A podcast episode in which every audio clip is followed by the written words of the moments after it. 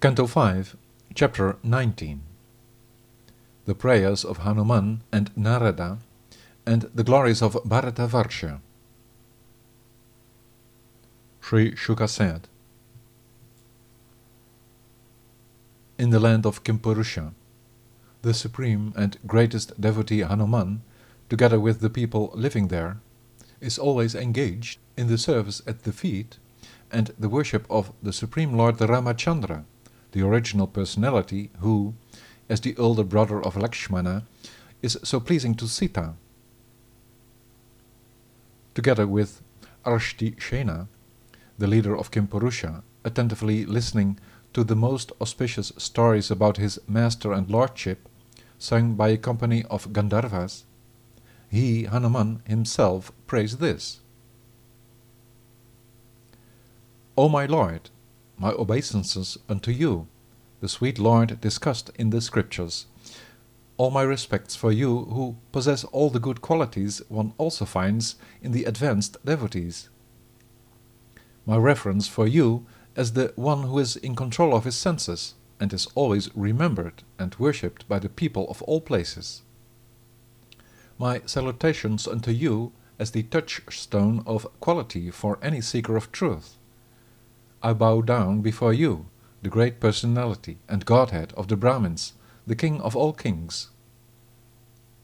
Let me worship him, the absolutely pure, supreme truth, the one measure for understanding the world, who, by his spiritual potency, vanquishes the influence of the modes of nature. He is the inner peace of wisdom one attains when one, beyond name and form, is free from ego. Incarnated as a human being, he was not only there as the Almighty One to kill the demon Ravana, but also as the one instructing the mortals of this material world. What other reason would there have been for all the misery of Sita's being separated from him, the Supreme Lord, but to offer opportunity to serve the one satisfied within, the original spiritual soul? In truth, he, the Supreme Soul and best friend of the self-realized souls, is never attached to whatever within the three worlds. He is the Supreme Lord Vasudeva, who in fact never suffered from being separated from his wife Sita, nor ever could be disturbed by what happened to Lakshmana, his brother and eternal associate. It is not one's birth, one's fortune, one's eloquence, one's wit or one's physique that creates the satisfaction of the greatest one. For the brother of Lakshmana even accepted as his friends us, the forest dwellers, who miss all these qualities. Therefore, whether one is enlightened or not, a beast or a human being, anyone who is of the soul should worship Rama, the foremost one who is so easy to please, the Lord who appeared as a human being and thus led the inhabitants of Kosala back to heaven. The Supreme Lord, also present in the land of Bharata, is till the end of the millennium known there as Nara Narayana. He whose glories are inconceivable shows his causeless mercy there to those who aspire self-realization and practice austerities that are conducive to the religion, the spiritual knowledge, the detachment, the yogic mastery, the control of the senses and the freedom from false ego. The practice of analytic yoga on how one should understand the personality of God as formulated by the Lord Kapila was instructed to Savarni Manu by the fortunate Narada who together with the followers of the system of status orientations, the Varnashrama system, living in the land of Bharata, with great ecstatic love serves the Lord with the eulogy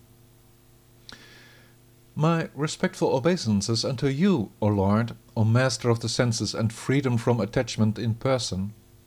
My respects unto you, who are the only asset of a person living in voluntary poverty. You, Nara Narayana, are the most exalted one of all the wise, the supreme spiritual master of all the Paramahamsas, and the original person of the self-realized souls. Again and again, I thus offer you my reverential homage.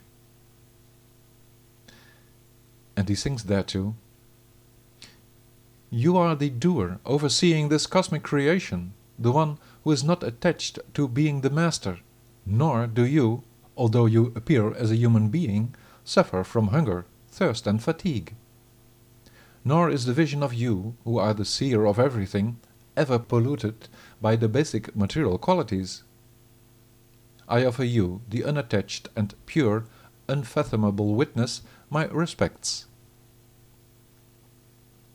Having forsaken one's identification with the body, one must, at the end of one's time of living, with a devotional attitude, concentrate one's mind on you who are transcendental to the material qualities. This forsaking constitutes the perfection of the practice of yoga as explained by the Almighty Lord Brahma. A person driven by desire thinks in fear about the present and future of his children, wife, and wealth, but anyone who knows about the hopelessness of this deficient vehicle of time considers such endeavors only a waste of time because the body is lost in the end. Therefore, our Master, O Lord in the beyond, I pray that we by dint of the Bhakti Yoga unto you very soon may forsake this fixed notion of I and mine about the banality of this vehicle of time, this illusory reality of yours, which is so difficult to overcome, so that we may realize our original nature.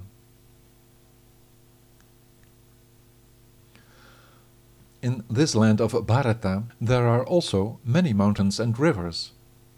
There are mountains like the Malaya, Mangala Mangalaprastha, Mainaka, Trikuta, Rishabha, Kotaka, Kolaka, Sahya, Devagiri, Rishamukha, Sri Shaila, Venkata, Mahendra, Varidhara, Vindhya, Shuktiman, Rikshagiri, Pariyatra, Drona, Chitrakuta, Govardhana, Raivataka, Kakubha, Nila, Gokamukha, Indrakila, and Kamagiri, as also hundreds and thousands of other peaks with innumerable big and small rivers streaming down their slopes. The residents of Bharata find purification of mind by touching and bathing in all these waters, or just by mentioning their name.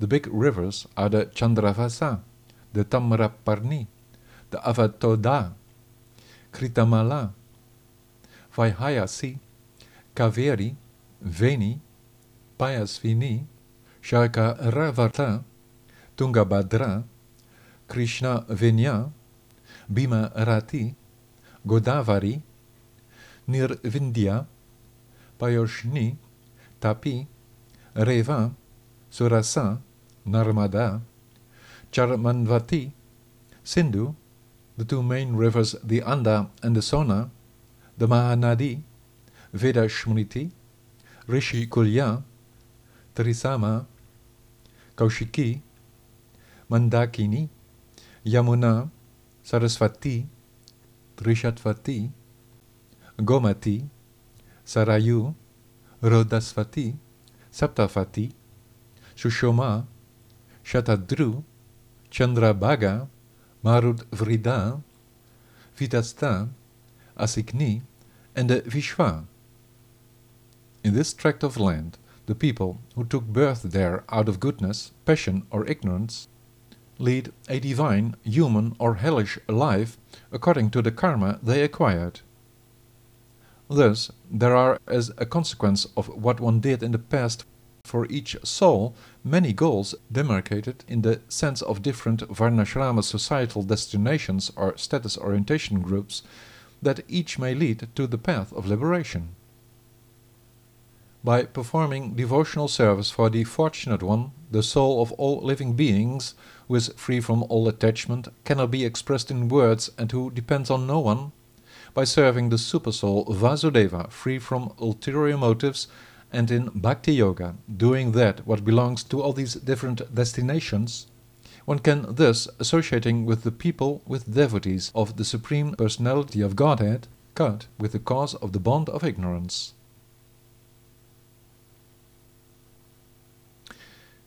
This is what the demigods chant. Or what kind of pious deeds have these people performed, or what blessing has the Lord himself pronounced, being pleased with them, that they obtained a birth in the land of Bharatavarsha, a birth favorable for serving Lord Mukunda, that is our aspiration.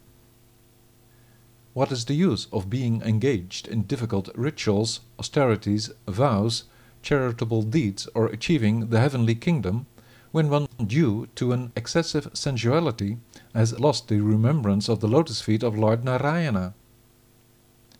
Of greater value than achieving a position in life that lasts endlessly and leads to repeated births, is to be born in the land of Bharata for a life of only hundred years.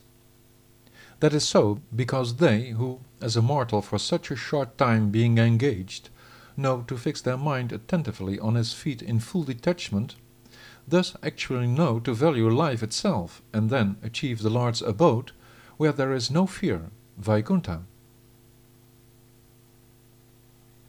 Those places, even those inhabited by the gods, where there is not the sweet stream of talks about Vaikuntha, nor the devotees are found who, always engaged in a service, take to a shelter, nor the performance takes place of those sacrifices for the Lord that are true festivals, are places not to be frequented. Those souls who, having achieved a human birth, have all the knowledge, are capable of engaging in action, and have all means at their disposition, but, despite these attainments, do not endeavor for the elevation of not taking birth again, will fall back into bondage, just like birds that having escaped from man do not take care. By their faith, they, the inhabitants of India, are divided in their performance of the rituals. But with the oblations offered to the ruling deity and the reciting of mantras according to the proper method, the one God who is addressed with different names, he, the bestower of all benedictions in person, complete in himself, accepts that most happily.